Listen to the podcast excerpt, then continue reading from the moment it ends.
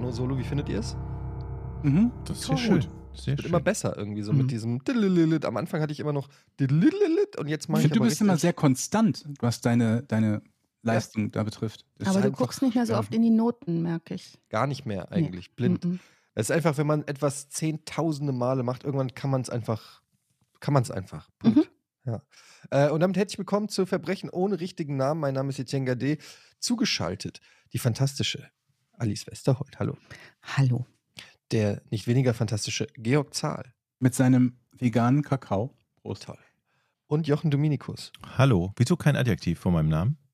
Der 35% fettanteilige Nee, nee, 34,8. aber 34,8. Das ist ein Unterschied. Das stimmt. Nein, der natürlich auch fantastische Jochen Dominikus, der viel zu wenig Liebe dafür abkriegt, dass er auch hier immer schneidet, hochlädt Oh. und die Administration macht. Hm. Uns Ähm, verkauft. Ja, also dafür sorgt, dass wir ähm, generell einfach funktionieren. Mhm. Danke, Jochen Dominikus. Danke, ja, Eddie. Danke. Nein, danke wäre zu wenig.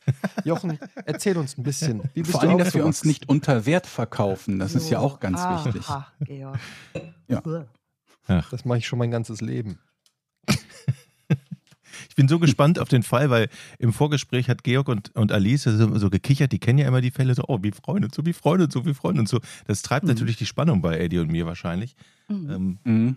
Spontan bitte noch quasi um, umgestellt. Ne? Mitte der Woche war noch ein anderer Fall im Gespräch. Ja, Und dann war der uns irgendwie so ein bisschen zu, zu quasi, zu missla mir war der so ein bisschen zu Dir. misslaunig, der Fall potenziell. Und dann habe ich einen rausgesucht, von dem ich dachte, der hat wieder so ein schönes Trottelpotenzial. Und das Ne? war super. Also wenn ich meine heißen Nächte der letzten Woche beschreiben darf, dann liefen die ungefähr so ab, dass ich Georg was schickte und Georg so, ah ja, cool, cool, cool.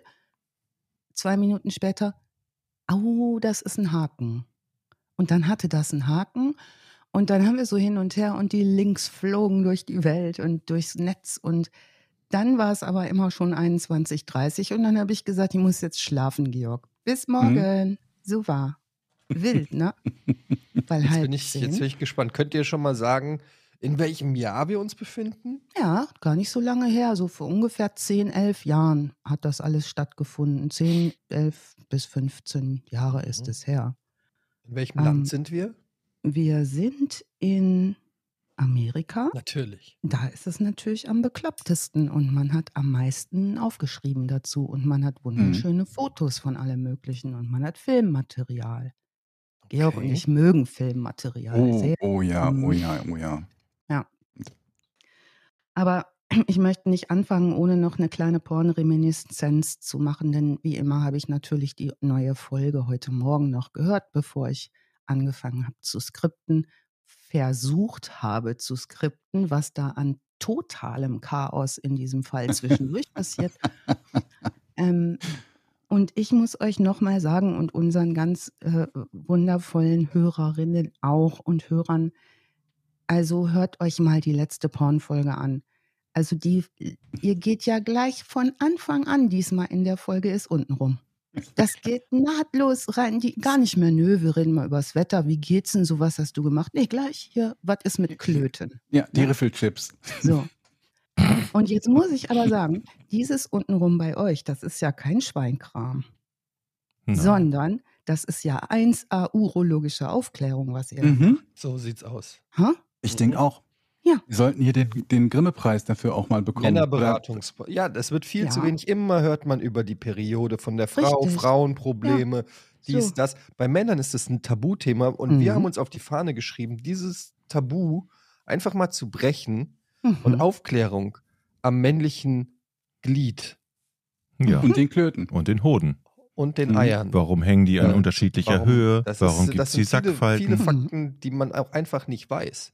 Und ich kenne keinen anderen Podcast und ich höre viele, Mhm. die das einfach so machen. Ja. Und ich ja auch- als Frau bin da total neu informiert über die So eine oder andere Sache. Ja. Ja. Wir Ja. schließen keinen aus. Das ist für Da alle. gab es auch hier von Friedrich Schiller das Gedicht Die Klöte. Ja. Und Richtig. naja, in diesem, Und auch in diesem Sinne. Von Johann Wolfgang von Klöte. Klöte. Also neue Folge Podcast ohne richtigen Namen. Wer es nicht kennt, Darf ich das mit den, äh, darf ich das mit den Hoden, die unterschiedlich hochhängen, spoilern? Ja. Mhm. Also Ja, ich durchaus. wusste nicht. Teaser quasi ist das. Ja, ist jetzt der Teaser für die Folge und dann fangen wir auch mit dem Kriminalfall an. Das ist ja unsere Aufgabe hier. Aber die Hoden eines Mannes hängen unterschiedlich hoch, damit sie nicht aneinander dengeln. So die Theorie. So die Theorie. Und sofort dachte ich, weil ihr sehr blumig erzählen könnt, kennt ihr noch diese, mh, diese Flaschenglaskugeln in den 70er Jahren, die in so Fischernetzen Ja. ins Fenster gehängt Ja. wurden? Und Genau wie das. hängen die? Exakt so. So. Exakt so. Ja. Hm. Die hingen auch asymmetrisch, damit kein Ding-Dong, ne? Oder kennt ihr so Tragetaschen für Bowlingkugeln? Aha. Kriegt man da zwei? Nein, aber also ein, egal. Eine Tragetasche, ein Hoden. Ach so, ja. Hm. Ich habe jetzt über auch äh, noch eine neue Theorie für die Sackfalten. Ich weiß nicht, ob wir das hier besprechen müssen oder ob ich das mit in die nächste Folge vom Nee, nimm das Podcast mit in die nächste Folge. Nehme ich, das, ne? Genau. das- sonst schließen Ja. wir zu viele Leute aus, die da Genau. zu Recht auf neue Informationen warten. Ja. Genau. Also, ich höre es mir an. Mhm. Mhm. Ich bin schon Ja. gespannt. Mhm. Okay. Heute möchte ich einleiten mit den Worten von Mike von That Chapter. Das hat nämlich Mhm. Georg mir zu dem Fall geschickt und ich habe Tränen gelacht. Denn ähm, er leitet ein und sagt, naja, wir haben es zu tun mit Meth Gangs, Idiots, Trailer Park Boys. Das ist so die Beschreibung dessen, was auf uns zukommt. Und er sagt, das ist wie so ein Coen Brothers Film. Hm. Da ja. sind, ne, da sind so viele Twists drin, dass ich auf äh, der Mitte der Strecke mich geweigert habe, noch einen weiteren Twist zu kapieren, weil irgendwann wird es unkapierbar. Hm. Was wir uns aber auf jeden Fall angucken, ganz genau, ist ein Mann namens John Franklin, genannt Frank Howard. Und seine Familie. Und da haben wir es mal wieder, Georg und ich lieben das ja immer sehr, eine ganz brave amerikanische Familie, oder Mhm. Georg? Gut bürgerliche, also Mhm. auf jeden Fall. Gehen in die Kirche, haben Waffen. Mhm. Weiß es gar nicht genau, ob die in die Kirche gehen und Waffen haben, aber haben die ja üblicherweise, wenn sie bei uns auftauchen. Zumal sie in Texas sind. Und Ja. da würde ich mal sagen, da sind die Waffen wahrscheinlich nicht ganz so weit weg. Wir gucken uns die Howards an. Die gute Familie Howard. Also Frank Howard, eigentlich John Franklin, aber genannt Frank, ist der Sohn eines Predigers. Das Erste, was man da so singt, ist, ne? Son du of Springfield? man. Mhm. So. Aufgewachsen in South Central Texas, ist kurz im College mal verheiratet. Das läuft offenbar nicht so gut. Dann lässt er sich scheiden und dann ist 1983. Soweit ist ja noch verständlich, was passiert. Ne? Mhm. Mhm. Da heiratet der Nancy Shaw. Und Den Nancy Namen habe ich schon mal Shaw, gehört. Ja? Oder? Hat man den Namen? Oder ist es einfach nur so ein Allerweltsname? Shaw ist, glaube ich, nicht Ja. so unüblich, der Name. Aber es kann ganz gut sein, dass du von der gehört hast, weil die Frau medial recht aktiv äh, wird später noch. Also könnte sein, dass Mhm. du von ihr gelesen hast. Ähm, die lernt er in der Kirche kennen und nicht in irgendeiner Kirche, ähm, sondern die beiden sind Baptisten. Äh, 1985 wird ihre erste Tochter geboren. Die Familie zieht nach Carrollton in Texas. Carrollton ist nördlich, ein bisschen westlich von Dallas und in der Nähe des äh, Louisville Lake. Und dort bauen sie sich ein Haus. Mm, Und dieses Haus, wenn ihr euch vorstellen wollt, wie ihr, ähm, wie, wie sich das so anfühlt, wenn man sich das anguckt, das Bild von dem Haus. Jochen, könntest du da mal ein Soundfile abspielen dazu? Mal gucken, ob ihr Bilder kriegt. Dallas.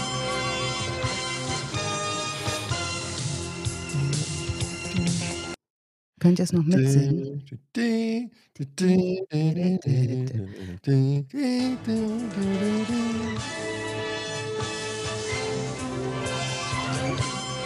Nochmal? Kam immer dienstags, ne? Dienstags? Okay.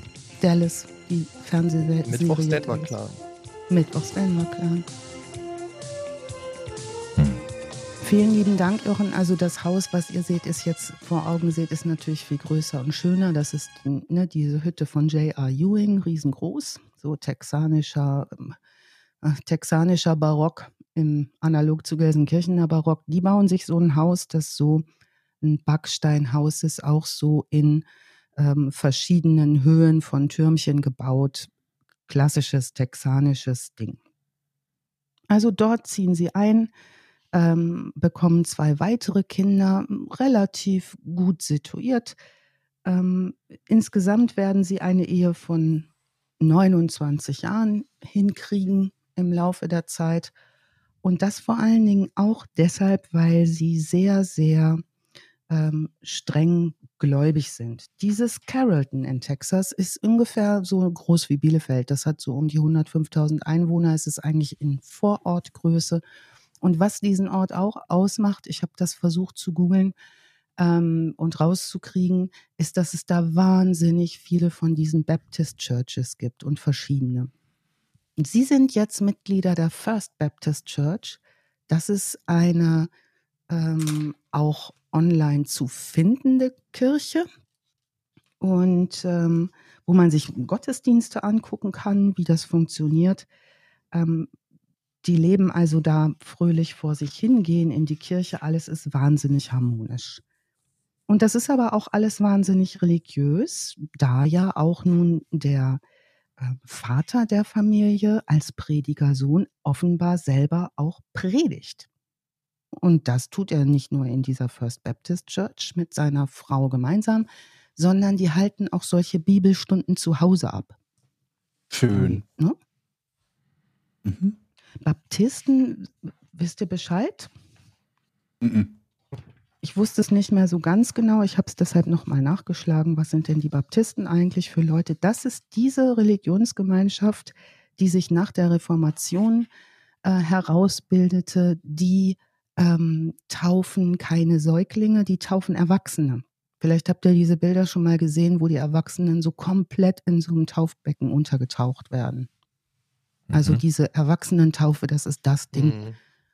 Und wenn ihr Filme kennt wie ähm, beispielsweise, ähm, wie hieß jetzt noch mal Sister Act, diese Chöre, die da singen, also gerade die schwarzen Baptistengemeinden haben ja ziemlich coole Chöre am Start. Das mhm. ist sehr bewegt. Das sind Gottesdienste, die sehr dialogisch laufen, die sehr eingreifen, auch ins häusliche Leben und wo es äh, eben auch immer darum geht, ständig wieder zu taufen. Und das übrigens nicht einmal, sondern man kann sich da alle, alle paar Wochen immer wieder taufen lassen, um das zu erneuern.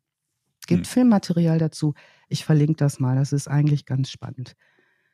Also die Familie lebt da mit den drei Kindern fröhlich vor sich hin. Alles ist wahnsinnig in Ordnung und harmonisch. Alle sind da unterwegs in dieser Kirche. Es finden Bibelstunden zu Hause statt. Die Kinder sind in Fußballvereinen engagiert.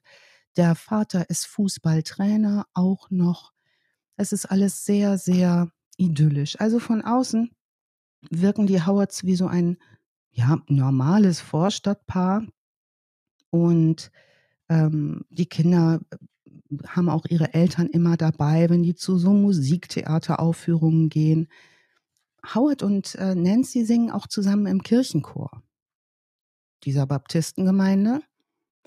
Und dieses. Ähm, und wenn Howard, war also bei John? Frank, Frank Howard. Äh, John, Frank, die Namen werden heute noch ein Problem. Also wir sagen ah, ja. Frank zu ihm, ne? Frank Howard.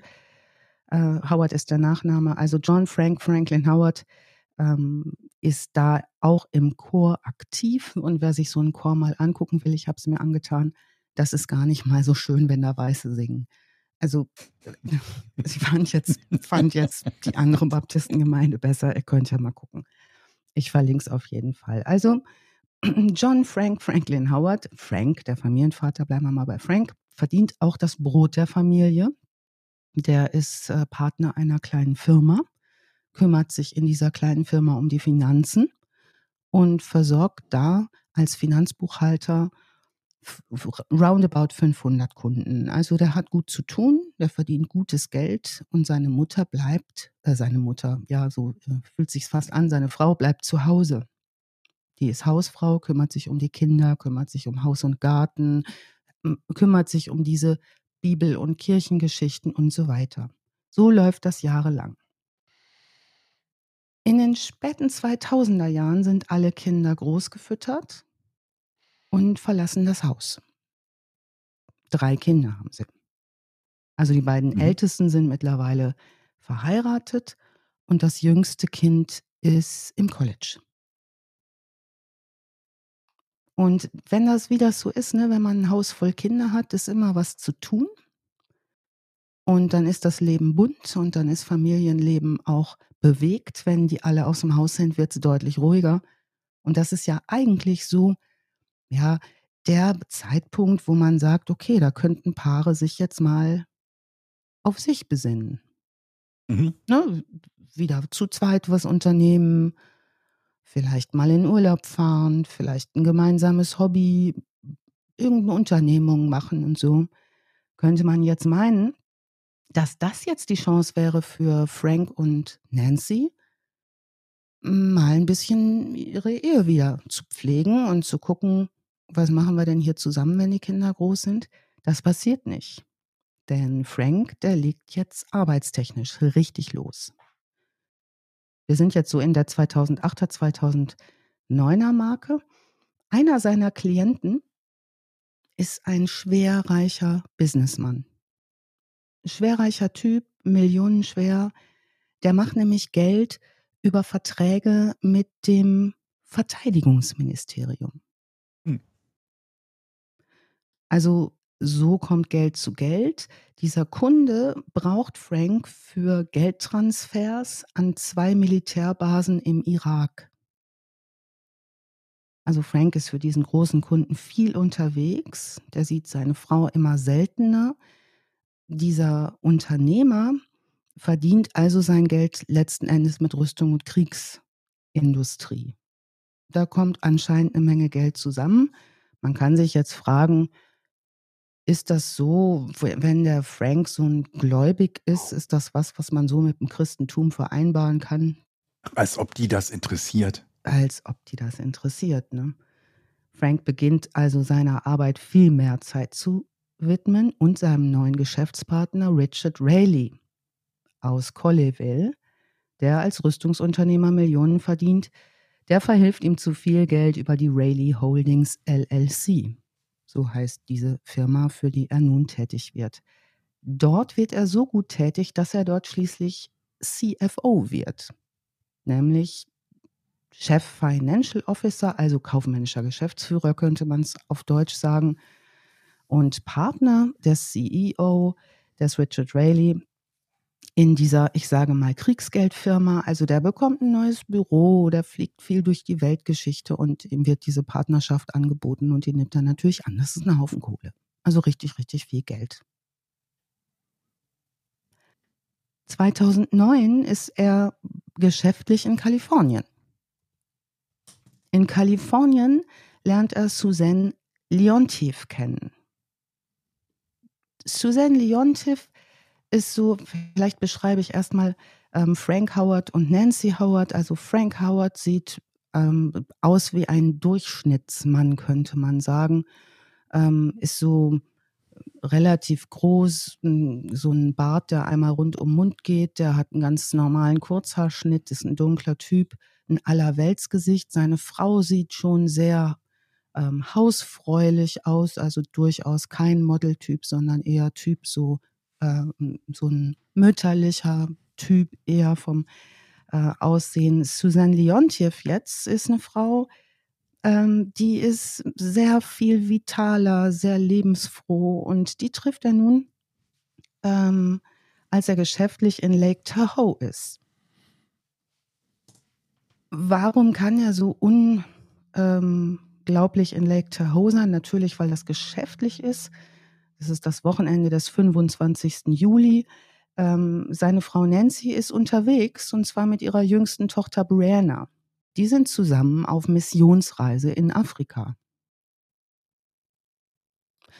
Das haben die beiden sich überlegt, ist jetzt nun die letzte Unternehmung, bevor die Tochter dann ihr College-Dasein antritt. So, die gönnen sich nochmal eine Missionsreise nach Afrika, um da das Christentum unter die Menschheit zu bringen. Da gönnt man sich eine Missionsreise, ne? Andere gehen irgendwo feiern auf Malle oder so, all inclusive. Und mhm. die Missionsreise in Afrika. Also das ist so der Hintergrund, dieses sehr kirchlich geprägte, dieses sehr gläubige. Wenn man sich diese Predigten mal anguckt, die die mehrmals wöchentlich erleben und ähm, er selber ja auch predigt in seinem Haus, das hat immer viel zu tun mit so einem Purismus, wie man sein Leben zu führen hat, wie ordentlich man zu sein hat. Mhm. Da wird viel mit Gleichnissen gearbeitet. Ständig hält einer irgendein Brot hoch und sagt, was darf das kosten? Und gibst du mir dein Brot und ich gebe dir. Es ist wahnsinnig dialogisch. Man muss immer antworten, ganz viel rhetorische Fragen und so. Also das man kennt vielleicht auch diese Bühnenprediger ne, aus diesen amerikanischen Gottesdiensten, die dann übertragen werden das ist schon ordentlich moralisch. Also so sehr lebensfroh, sage ich mal, ist das jetzt auf eine hm, vielleicht etwas sportlichere Art nicht. Also äh, er trifft jetzt in einem Casino Susan Leontief und die ist Anfang 50 und die ist irgendwie so ein wildes Ding. Die ist schnell und die ist flott und die hat so was Freches an sich, das findet der gut, die, das ne, fällt ihr auf. Die sitzt da an einem Tisch im Casino.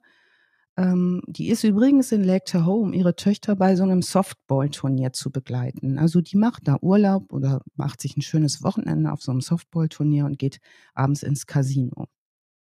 Die lernen sich also kennen, finden sich irgendwie gut, ähm, verabreden sich erneut und treffen sich einige Tage später nochmal in Reno.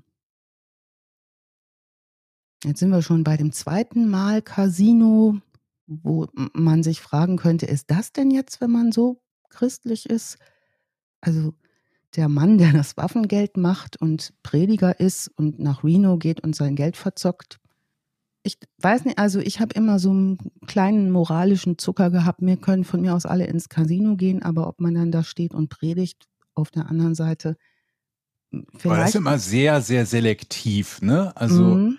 Das, wenn, wenn man sich mit True Crime in den USA beschäftigt, da werden einem ganz, ganz, ganz viele Menschen begegnen, die irgendwie auf dem Papier ultra gläubig sind und irgendwie dreimal, viermal in der Woche in irgendwelche Messen gehen oder irgendwelche Veranstaltungen, aber irgendwie überhaupt keinerlei moralischen Kompass im, im restlichen Leben so richtig haben. Ich weiß nicht, ob das für die Ausgleich ist, dass sie sich denken, ja vielleicht, wenn ich da irgendwie so ein bisschen bete oder so, kann ich mir beim Rest erlauben, was ich will. Also das ist ein ganz, ganz häufiges äh, ja. Thema dort. Also der will natürlich ins Casino gehen, um natürlich, der geht mit 5 Dollar dahin, mhm. zu verdoppeln, zu verdoppeln, zu verdoppeln, zu verdoppeln und dann mit einer Million Dollar da rauszugehen und das zu spenden für einen guten Zweck. Ich finde das jetzt nicht schlimm.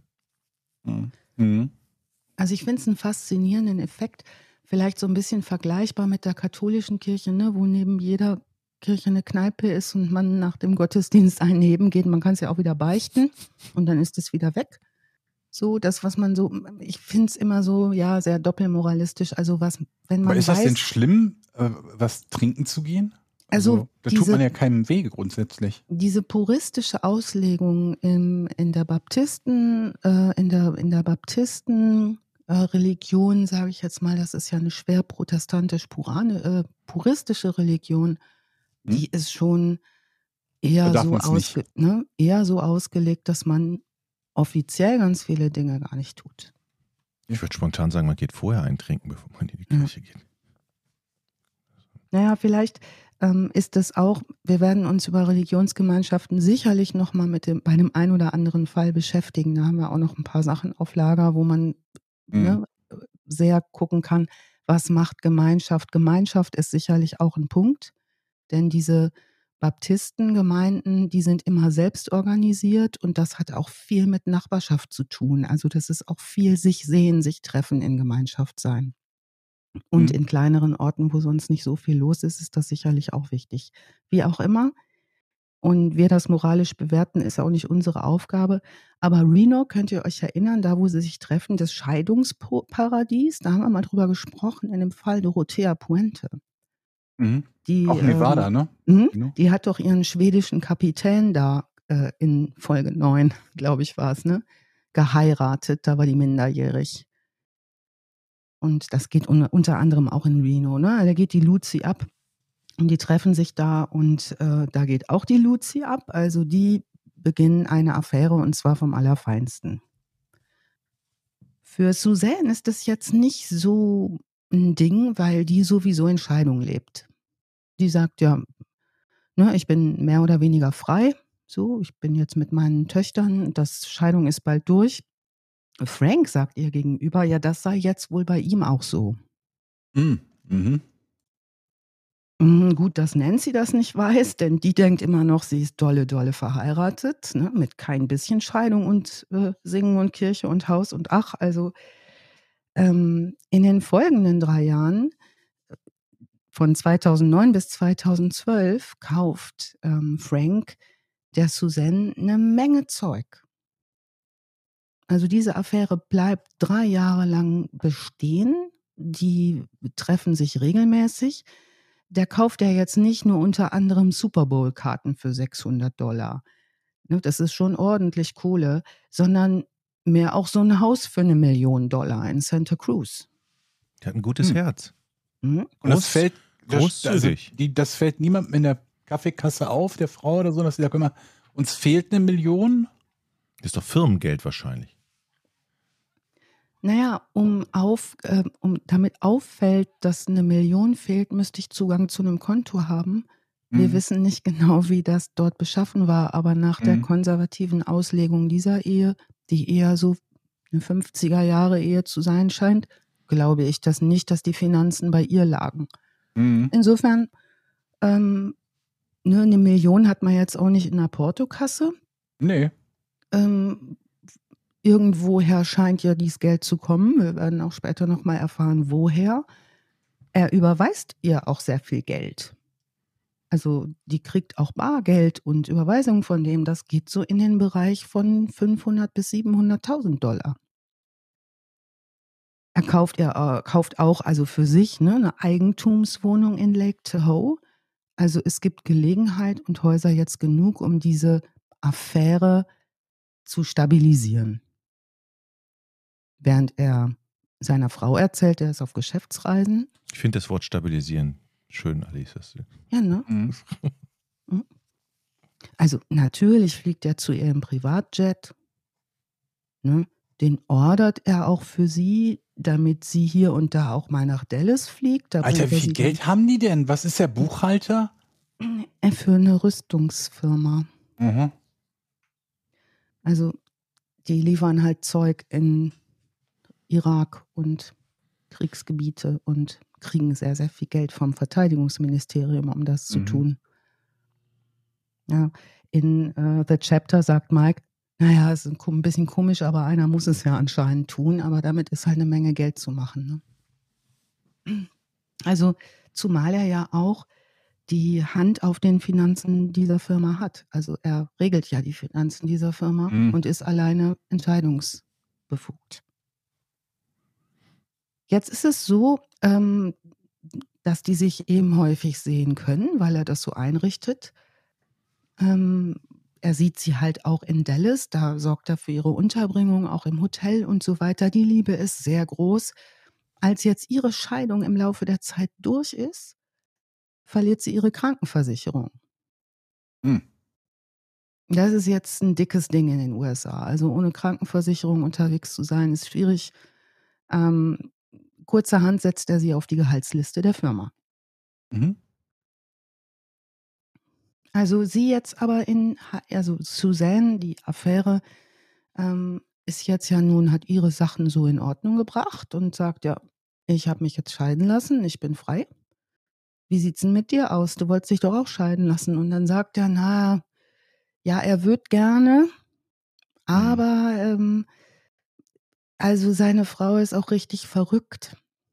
Und das ist Mhm. ganz schwierig, sich dann scheiden zu lassen. Mhm. Ja. Also er ist mehr wie so ein Gefangener. Mhm.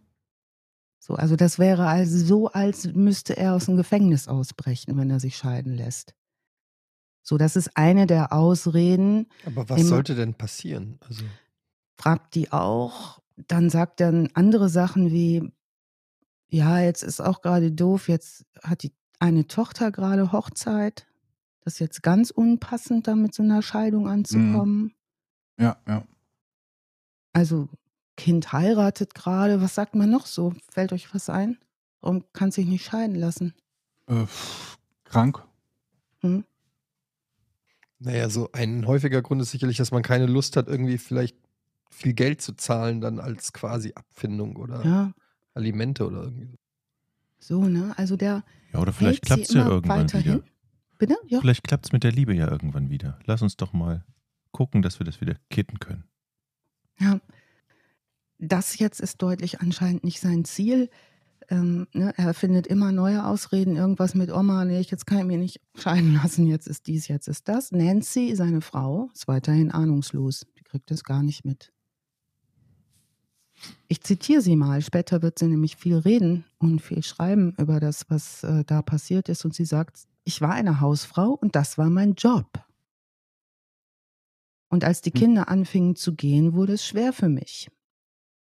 Und dann ging es bei ihm los, dass er mit mehr Arbeit beschäftigt war. Und sie sagt, ich denke, man könnte sagen, es fühlte sich an, als würden wir uns in der Ferne voneinander entfernen. Sie macht ihre Sachen weiter. Sie macht Haushalt, Kinder, Enkel, Kirche, Damenkränzchen, Chor, Garten, dies, das, die ist durchbeschäftigt. Frankie und Suzanne sind jetzt aber immer öfter, sagen wir mal, in Unstimmigkeiten darüber, warum er immer noch nicht geschieden ist. Und das wird natürlich langsam unangenehm. Es kommt der 18. August 2012. In dem Buch, das später darüber geschrieben wird, was in diesem Fall passiert, wird dieser August, der 18., als äh, Tag beschrieben, an dem so ein typisches texanisches Herbstwetter ist, schwül und irgendwie wetterwechselnd und ähm, so ein Wetter, wo sowieso alle Leute verrückt werden. Also es ist irgendwie alles ein bisschen angespannt. Ähm, am Samstag, dem 18. August, ist mal wieder Frank auf Geschäftsreise und nicht da. Und Nancy geht in die First Baptist Church in Carrollton, um da so ein Damm, an einem Damenkränzchen teilzunehmen, an so einem Teetreffen, Tee trinken, Frauentee. Ganz schwer übersetzen. Women's Tea Party. Also, das tut sie und ähm, als sie dorthin geht, folgt ihr jemand auf den Parkplatz. Das bemerkt sie nicht. Abends geht sie nochmal zurück in die Kirche, um sich da von einem Freund der Familie taufen zu lassen. Also, was man so immer mal wieder macht. Sie ist schwergläubig, sie lässt sich dann nochmal taufen. Anscheinend tauft man sich da halt irgendwie öfter zur Sicherheit. Ich weiß es nicht so genau. Also, als sie jedenfalls um 19.30 Uhr nach dieser Taufe nach diesem Gottesdienst in ihr Auto steigt und den Parkplatz verlässt, regnet es und ein silberner Nissan folgt ihr vom Parkplatz aus. Warum wissen wir das? Es haben Kameras aufgezeichnet.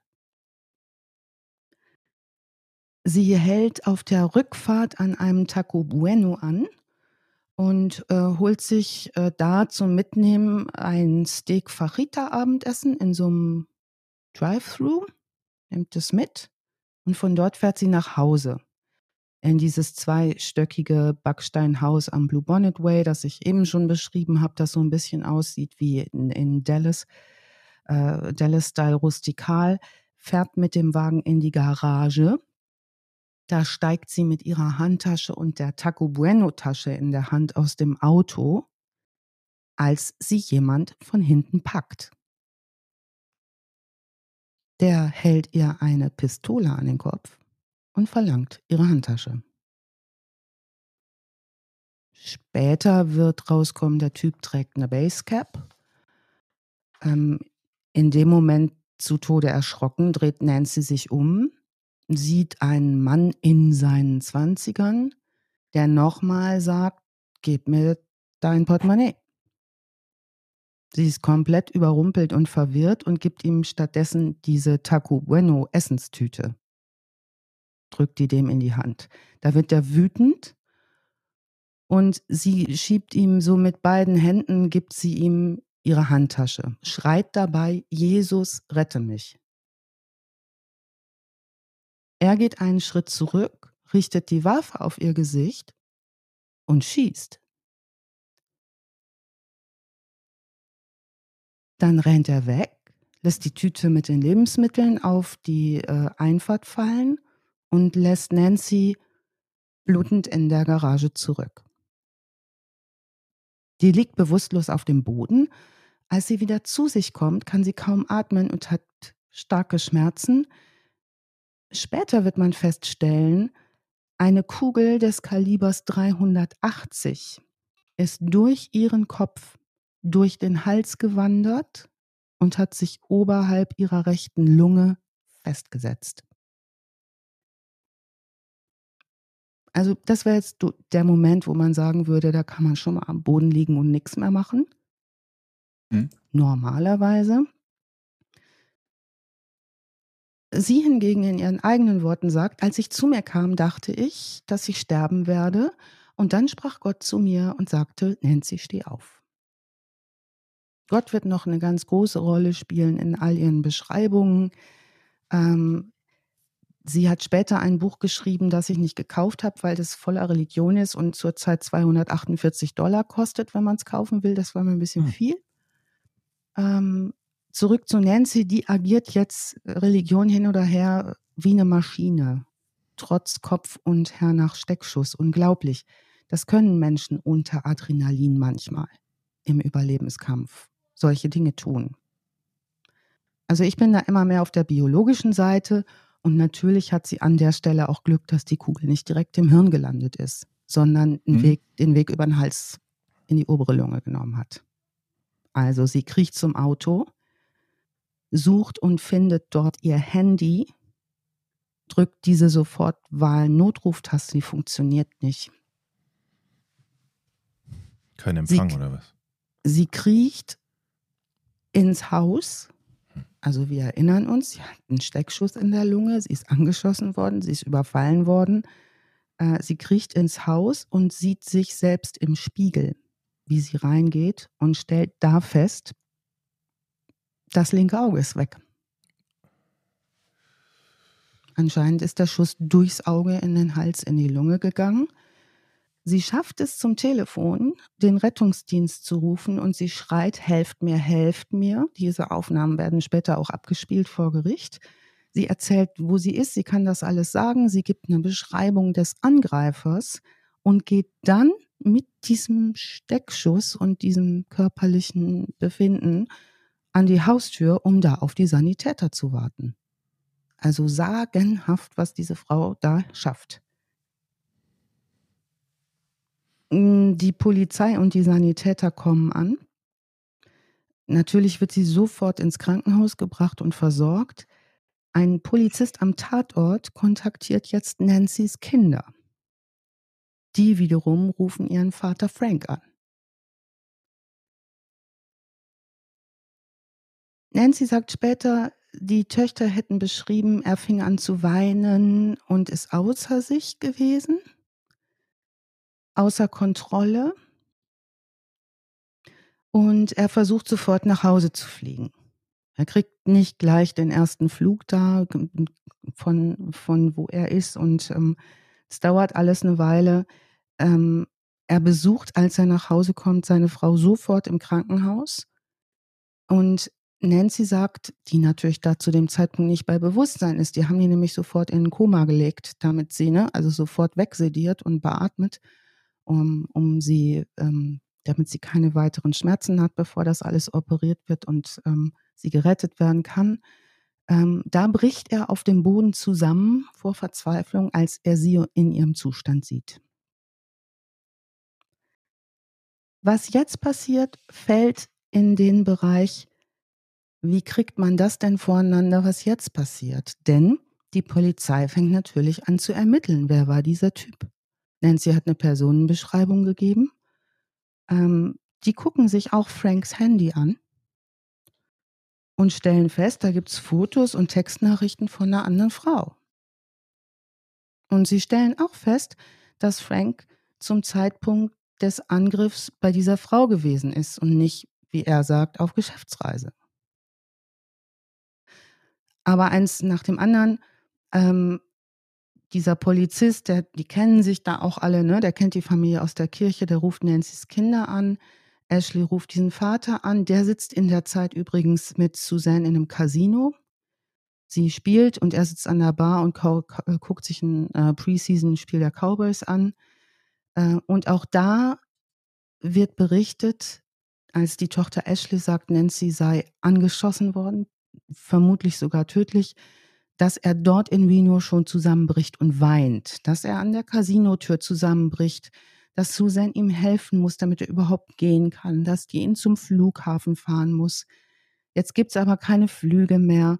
Der ruft auch seinen Partner Richard Rayleigh an, erklärt ihm, was passiert ist und fragt ihn, ob er den Privatjet nutzen kann. Aber die Piloten von Rayleigh sind schon wieder in Texas, also das funktioniert nicht.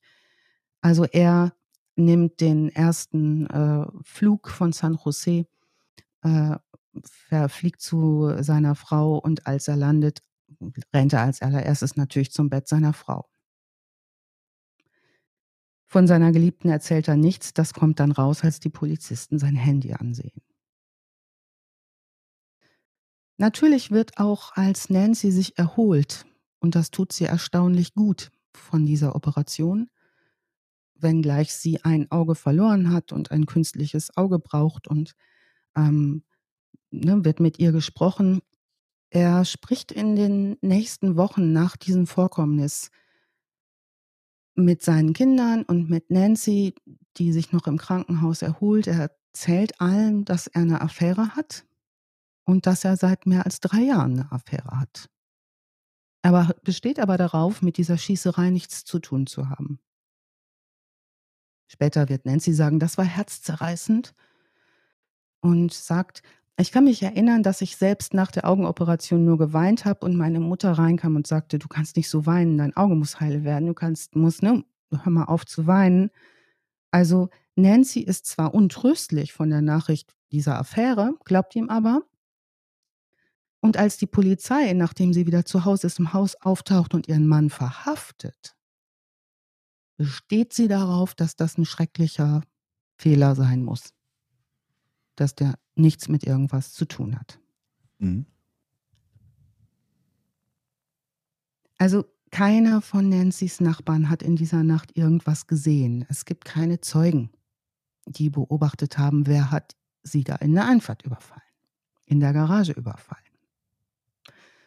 Und diese Cohen-Brüder-Story ähm, wird verworrener, ähm, denn jetzt werden Überwachungskameras ausgewertet, Ermittlungen gehen los. Die sehen, wie dieser silberne Nissan ihr hinterherfährt auf den Parkplatz der Kirche. Und ähm, die Detectives von Carrollton bekommen irgendwann den Polizeibericht aus der Nacht, in der ähm, aus dem hervorgeht, dass ein gewisser Dustin in Nancy's Nachbarschaft angehalten wurde. Die haben den kontrolliert, weil der sich komisch verhalten hat. Und der sagt der Polizei, guess what? Er sei ein Auftragskiller. Dustin Hiroma, das ist jetzt einer derer, mit denen wir es im Laufe der Zeit jetzt zu tun kriegen werden, das ist anscheinend nicht die hellste Kerze auf der Torte. Also die bringen ihn auf die Wache und vernehmen den drei Tage lang. Und jetzt erzählt er eine Wahnsinnsstory von einem Mordkomplott. Jetzt bekommt auch noch die Polizei eine Nachricht aus dem Gefängnis, in Carrollton, da sitzt eine Insassin namen, ein Insasse namens Billy Earl Johnson. Billy Earl Johnson können wir jetzt mal, um es einigermaßen voreinander zu kriegen, wenn wir so einen Stammbaum kreieren wollen, der Leute, die jetzt beteiligt sind, der sitzt ganz oben an der Spitze. Also Billy Earl Johnson, ähm, der sagt, er hätte Informationen über die Schießerei. Über kurz oder lang werden wir jetzt gucken, was sagt der aus.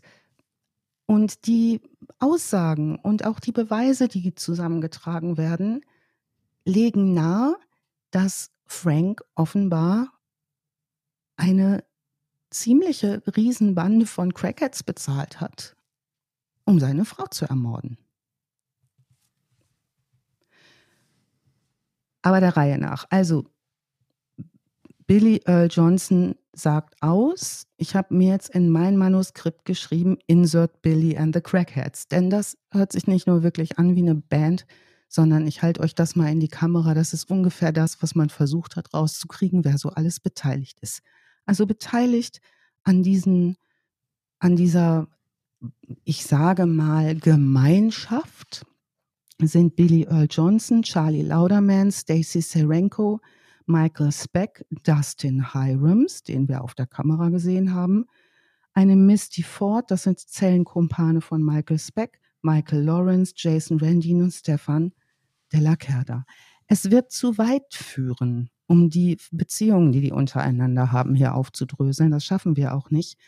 Ich leg mal mit Billy Earl Johnson los. Das ist ein Typ Anfang 50, dünn, drahtig, hat einen Spitzbart, tätowiert und der hat eine starke Affinität zu Methamphetamin und Motorrädern. Der hat schon mehr als ein Viertel seines Lebens im Knast gesessen.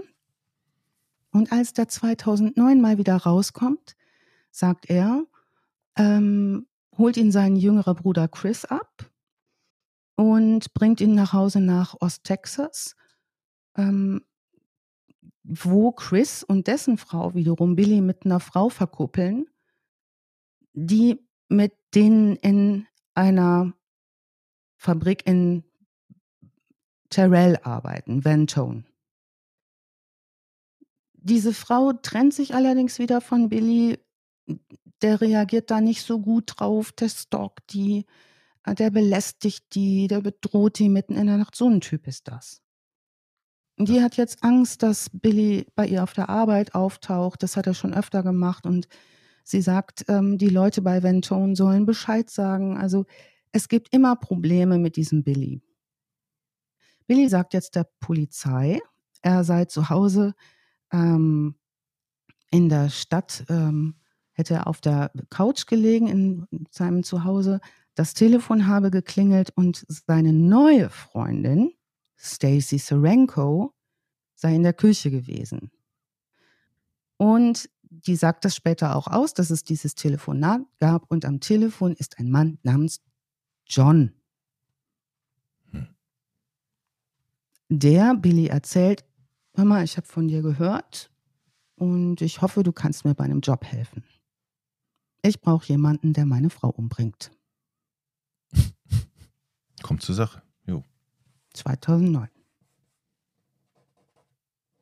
Also Jahre später wird Billy sagen, dass er nie die Absicht hatte, das zu machen.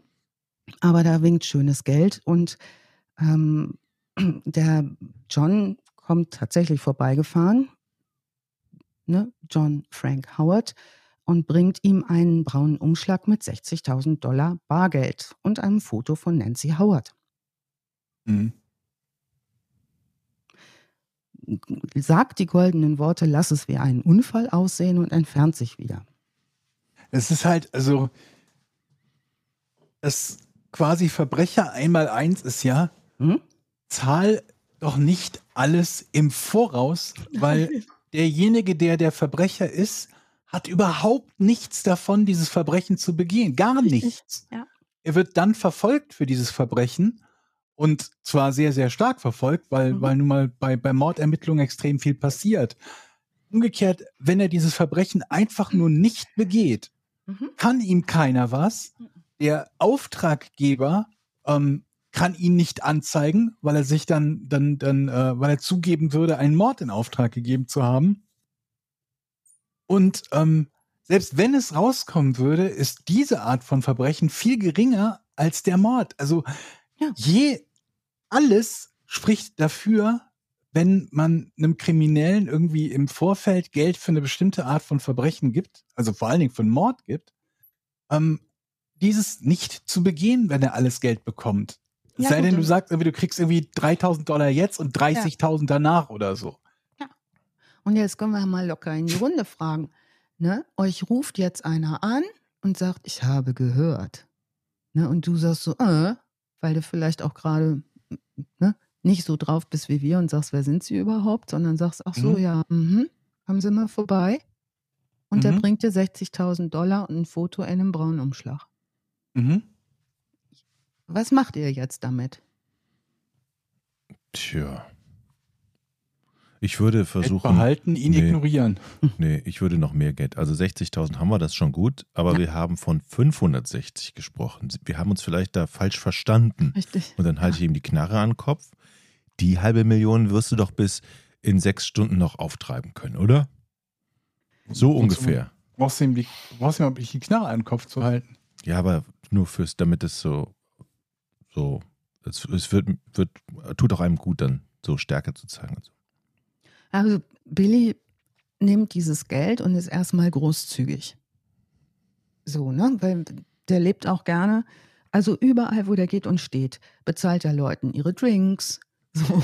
Der, der macht erstmal Sachen mit dem Geld. Ja, wenn man 60.000 hat Natürlich. und vorher keine 60.000 hatte als Crackhead, dann ist mhm. das eine Menge Geld. Der kauft Leuten was zu essen, der verteilt so 100-Dollar-Scheine. So, so macht er. er. Er wirft die Fuffis durch den Club. Ja. Ne? Heißt es nicht immer, ver verhalte dich aber unauffällig, kauf dir keine Armbanduhren, keine neuen Autos und, und so? Fängt vielleicht jetzt, fällt vielleicht jetzt in dem Milieu, in dem er sich bewegt, nicht so auf. Also er und Stacy feiern jedenfalls mehrere Tage am Stück. So äh, ist es aufgeschrieben. Und können sich eigentlich auch nicht an viel mehr erinnern, als dass sie tages, tagelang eigentlich nur äh, Crystal Mess zu sich nahmen und Sex hatten. Das, das ist jetzt so hängen geblieben von der ersten Zeit nach dem Geldsegen. Ähm, irgendwann beschlagnahmt die Polizei den Rest von dem Geld. Also jetzt tut er das, ne, sagt der, was Jochen gesagt hat. Der sagt nämlich genau das, was Jochen meint. Also das kann ich machen mit diesem Erschießen, ähm, aber ich brauche mehr Geld. Also ich habe jetzt festgestellt, die Vorbereitungen waren so aufwendig. Ja? Ich habe mhm. Auslagen. Und na, das mhm. kostet auch alles mhm. einen Pfund. Ne? Mhm. Also Stacy merkt, wie ähm, John wird er immer in den Artikeln genannt, in Frank wird er genannt, aber er nennt sich da John. Also sie bemerkt, wie gut erzogen dieser Auftraggeber wirkt und dass der so nett ist und so leise und so freundlich. Ähm, jetzt treffen die sich nochmal. Und zwar treffen die sich in einem Texaco an der Interstate 635. Ähm, und da sagt Billy später aus, kriegt er nochmal 35.000 Dollar. Mhm. Mhm. Was tut er wohl mit diesem Geld? Es gut anlegen, nehme ich an. Ja, genau das Gleiche. Ähm, also er hat eine sehr spezielle Art zu reden darüber, wie er dieses Geld ausgibt. Er sagt, ich hab's so, ich hab's im Prinzip so durchgezogen wie ein Kind, das in die Windeln scheißt. Geld rein, Geld raus. Das sagt er darüber, also das Geld ist schnell, schnell weg. Mhm. Wir gucken uns Charlie Lauderman an. Charlie Lauderman ist sein Freund und ist Angestellter in dieser Firma für Aromen da auch, wo er auch Stacy kennengelernt hat. Das ist jetzt mehr so ein Bully. Das ist nicht so ein kleiner Drahtiger wie Bill, das ist mehr so der Türsteher-Typ, sage ich mal. Man würde immer sagen, mit dem legst du dich nicht an der hat ein bisschen was an Erfahrung. Das ist so ein Typ, der wohnt in so einer Sackgasse, wo man auch immer schon von weitem sehen kann, ob man die Schrotflinte rausholen muss, wenn einer kommt. So ein Typ ist das. Ähm,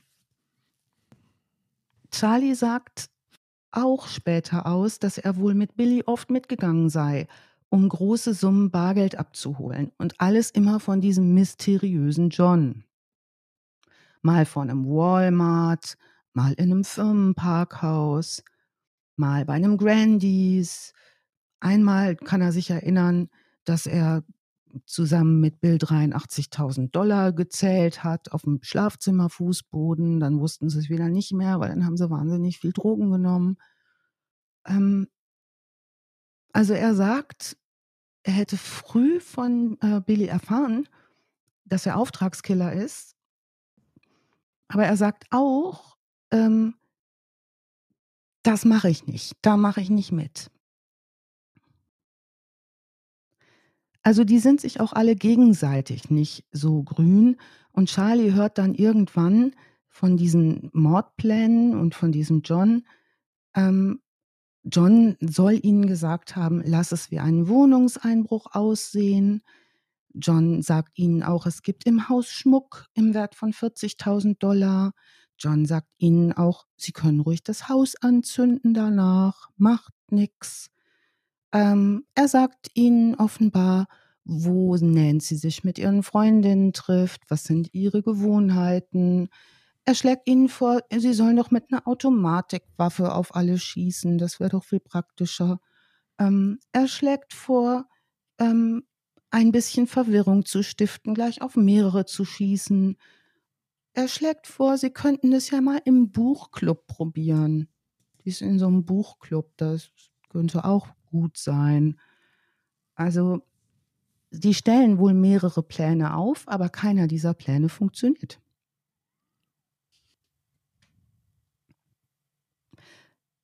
Irgendwann ist es 2010 und das geht jetzt schon so anderthalb Jahre. Ähm, jetzt werden Familienmitglieder rekrutiert und jetzt wird so verworren. Also es, alle möglichen Leute werden mit eingespannt, die das tun könnten. Billys Kinder, Stacys Mutter, die kriegen nochmal 75.000 Dollar.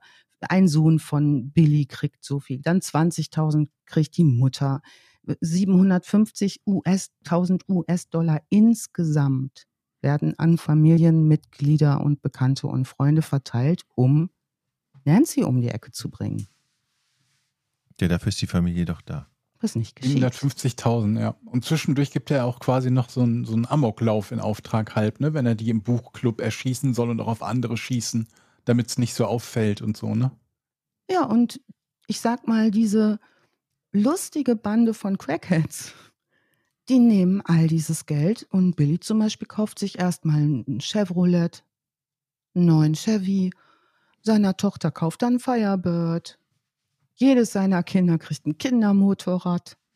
Mhm. Ne, diese, diese Dinger, mit denen Kinder schon so durch die Gegend heizen können. Für die Enkel kauft er Go-Karts.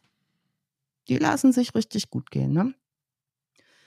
Dann sagt er, er will das sparen, er will einen Laden aufmachen, dann kauft er ein Boot, dann kauft er ein Wohnmobil, dann feiert er in Motelzimmern mit der ganzen Bande. Dann hm, Charlie wieder sagt, ah, er hätte so gerne einen Aufsitzrasenmäher. Dann kriegt er einen Aufsitzrasenmäher. Mhm. So, ähm, ja, viele, viele Sturmwaffen auch. Also das Geld wird mit vollen Händen ausgegeben. Nichts weiter passiert. Zwischendurch wandert Billy auch wieder ins Gefängnis, ähm, bietet von dort aus an, seinen älteren Bruder, der stirbt, äh, dem die Beerdigung zu bezahlen. Ähm, die sind alle ziemlich beeindruckt, wie viel Geld obwohl Billy gar nicht arbeitet, Billy hat.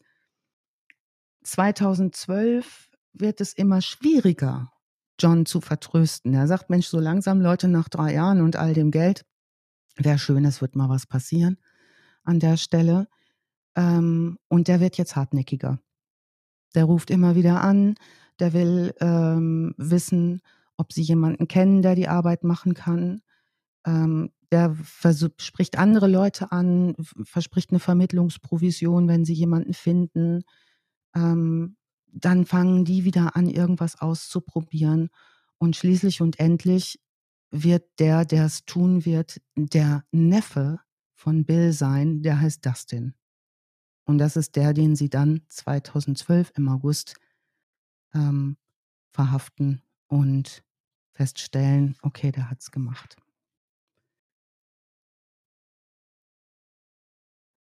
Ja, all diese Indizien sprechen nun stark dafür, dass offenbar doch John was mit ähm, damit zu tun hat. Es geht noch ein bisschen weiter mit verschiedenen anderen Familienmitgliedern, bevor dann äh, dieser Dustin tätig wird am Tatort 2012 im August.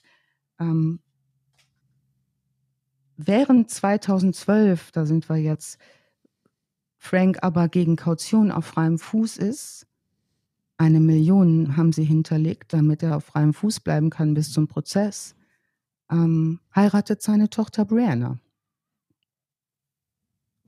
Die Nancy, seine Frau, die mittlerweile einigermaßen wiederhergestellt ist, bis auf einige körperliche Ausfälle, ähm, sagt ähm, dem Gericht, sie möchte gerne, dass der Vater an der Hochzeit der Tochter teilnehmen kann und bewirkt so, ob das die Bedingungen für, für Franks Kaution für ein Wochenende gelockert werden, damit er mitkommen kann. Und das tut er. Und später sagt sie, das war eine harte Zeit, aber wir hatten viel Freude auf dieser Hochzeit. Ja, ist doch schön. Also der Prozess beginnt im August 2014. Geladen sind diese 1, 2, 3, 4, 5, 6, 7, 8, mindestens neun Leute. Die, dieser Bunch of Leute, die drei Jahre lang gut gelebt haben von dem Geld. Und man hat das Gefühl in diesem Prozess, der auch übertragen wird im Fernsehen und Amerika klebt mal wieder an den Bildschirmen, um sich diesen Prozess live reinzupfeifen. Ähm, das ist wie so eine Familienangelegenheit, was da passiert. Das ist hochspannend. Auf der einen Seite sitzen Franks Verwandte im Gerichtssaal und auf der anderen Seite sitzen Nancy's Leute, ähm, die äh, Nancy-Familie. Zehn Anwälte sind mindestens da. Es sind Dutzende von Zeugen da. Äh, da sitzen Ermittler, da sitzen Telefonexperten, weil da zwischendurch auch immer mit so Wegwerftelefonen gearbeitet wurde und man alles wiederherstellen musste. Die Motelmanager ähm, werden befragt, wo die Leute untergekommen sind. Dann wird der äh, 911-Betreiber, der Nancy's Anruf angenommen hat, befragt. Auch dieses, ähm, dieser Anruf wird vorgespielt. Auch Nancy selbst spricht und sie spricht auch darüber, wie sich ihre Ehe verschlechtert hat. Ähm, dann sagt auch Susan Leon Leontief aus, diese dreijährige Affäre des Frank. Und zu diesem Prozess sitzen diese beiden Frauen also das erste Mal zusammen ähm, in einem Raum. Und es ist alles ziemlich unglaublich. Also es wird darüber gesprochen, wie die ersten Anrufe kamen.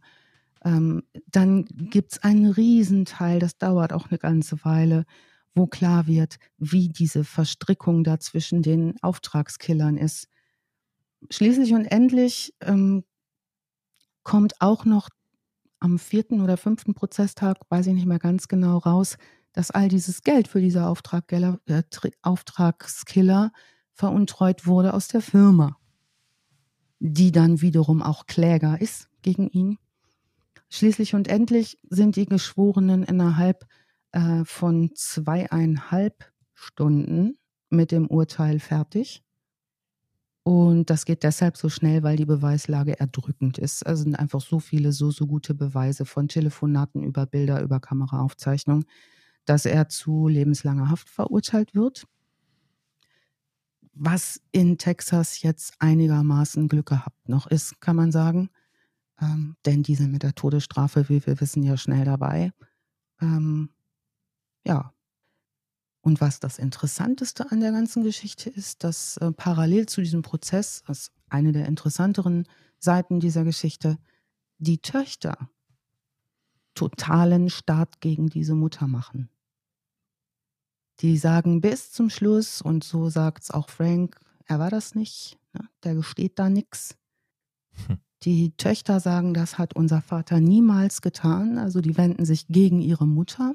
Eine der Töchter veröffentlicht noch einen Blog und bloggt darin irgendwie seitenweise, äh, wie unschuldig ihr Vater ist listet Gründe auf, warum sie glaubt, dass der unschuldig ist, einschließlich der Tatsache, dass er halt Tag und Nacht im Krankenhaus bei der Mutter ist.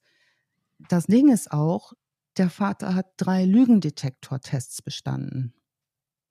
eins unserer Lieblingsthemen. Ja, ne? die sagen so viel aus. Ne? Ja. Ja. Also das hat. Aber was ist denn deren Erklärung? Also.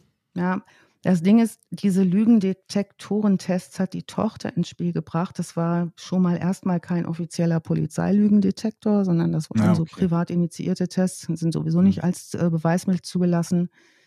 Ähm, was halt, was halt völlig erdrückende Beweislage ist, ist natürlich das Veruntreuen des Geldes für diese Dinger. Die Beträge passen auch zusammen.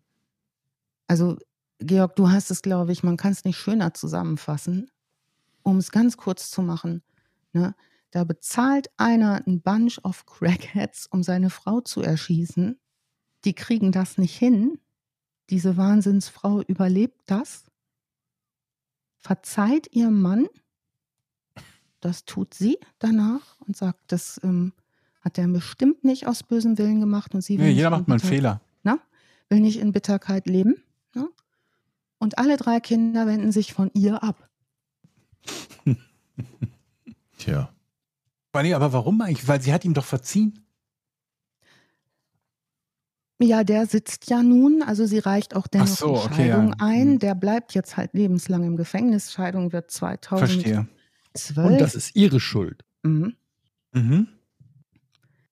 Also es ging dann auf Reddit richtig zur Sache. Ich habe auf Reddit noch so ein paar Stränge gefunden, die wild waren, wo diese Tochter total durch den Kakao gezogen wird. Dann habe ich gedacht, okay, ich will diesen Blog-Eintrag finden von der Tochter. Die hat auch überall Accounts. Und ähm, die hat aber tatsächlich, die ist zwar auf Twitter seit 2009 und hat das alles über Twitter gezogen, aber da kann man nur noch ihre glorreichen Geschäftserfolge lesen ab 2020. Also das Zeug hat sie wohl gelöscht, zwischendurch dann auch mal. Ähm, aber diese Tochter ist ähm, Speaker, Unternehmensberaterin, Leistungssportlerin, Tänzerin und backt wahnsinnig Torten. Hm. Ja. Ja. Talentiert. Ja, dann brauche ich noch mal euren Input. Was sind das für Frauen, die so durchmuskuliert sind, also so richtig durchmuskuliert, die die perfekten Torten aber backen? Die essen die dann ja nicht, ne? Die backen hm. die nur, ne? Hm. hm. Also ich kenne mich nur aus mit durchmuskulierten Männern, weil ich ja auch einer. Ja, also ich mache das einfach so aus Spaß, also mit den Muskeln. Mit dem Tortenbacken machst du auch. Ja, das ist, mhm. äh, davon ernähre ich mich. Ich frage mich gerade, wer von, von allen denen, die da jetzt aufgeführt wurden in dieser Geschichte, den größten Schlag hat im Kopf. Also die sind ja alle irgendwie leicht irre. Ja, also ich meine, irgendwie einen Mord in Auftrag zu geben ist ja eine Sache, aber nach drei Jahren und neun beauftragten Leuten und zwei Millionen, die du denen bezahlt hast, noch nicht so richtig auf den Trichter gekommen zu sein, dass das nicht funktioniert oder nach zwei Jahren, wie auch immer, das, da gehört schon was zu. Wobei ich glaube, also ein bisschen spielt ja auch noch rein, dass äh, die relativ zeitnah auch angefangen haben, ihn zu erpressen. Ne, dass es also nicht mehr darum ging, dass er immer gesagt hat, macht mal, macht mal, sondern die ihm umgekehrt gesagt haben, gib uns weiter Geld, sonst fliegst du auf, aber ja, ja, wir machen das schon noch. Ja, da ist auf sehr, sehr vielen Ebenen sehr viel los die Nancy, seine Frau, die arbeitet später dann als, seine Ex-Frau arbeitet später als Kindermädchen, die kommt ganz gut zurecht. Die schreibt 2018 ein Buch oder lässt es schreiben von Dr. Alice Matthews, die sich den Fall nochmal aufrollt. Ich hatte mir ein bisschen was versprochen und habe so eine halbe PDF-Version davon gefunden, ohne 248 Euro dafür zu bezahlen. Aber dieses Buch ist packed mit so religious stuff ähm, ja. Vergebung und das Überleben, weil Jesus hinter ihr stand und dass sie getauft war und deswegen hat das geklappt, dass sie überlebt hat und so und das war mir ein bisschen. Okay, aber also das ist ja wenigstens noch ähm, ein Interpretieren der, der, der, des Glaubens, der nachvollziehbar ist. Ja. Also, weil das, das wird ja gelehrt. Es wird ja genau. gelehrt, den Feinden zu verzeihen und denen zu verzeihen, die ihm Unrecht getan haben, eben nicht auf Rache zu sinnen und so. Also das mag jetzt irgendwie aus, äh, ja, gerade für die Amerikaner mag das merkwürdig klingen, dass da jemand nicht irgendwie äh, ähm, ähm auf Rache sind und irgendwie ja. nichts anderes als Vergeltung möchte. Aber ja, andererseits ist, ist das ja, ja, ja, andererseits ist das, wenn man wirklich gläubig ist, so wie sie das ist, sehr nachvollziehbar. Eine total liebe Frau. Und die sagt äh, nach dem Prozess, ja, als sie dann, ne, als alles überstanden ist, dann sagt sie ja, die Kinder mussten ja auch so viel Zeit opfern, um in diesem Prozess zu sitzen. Sie glaubt nicht, dass die Weihnachten nach Hause kommen.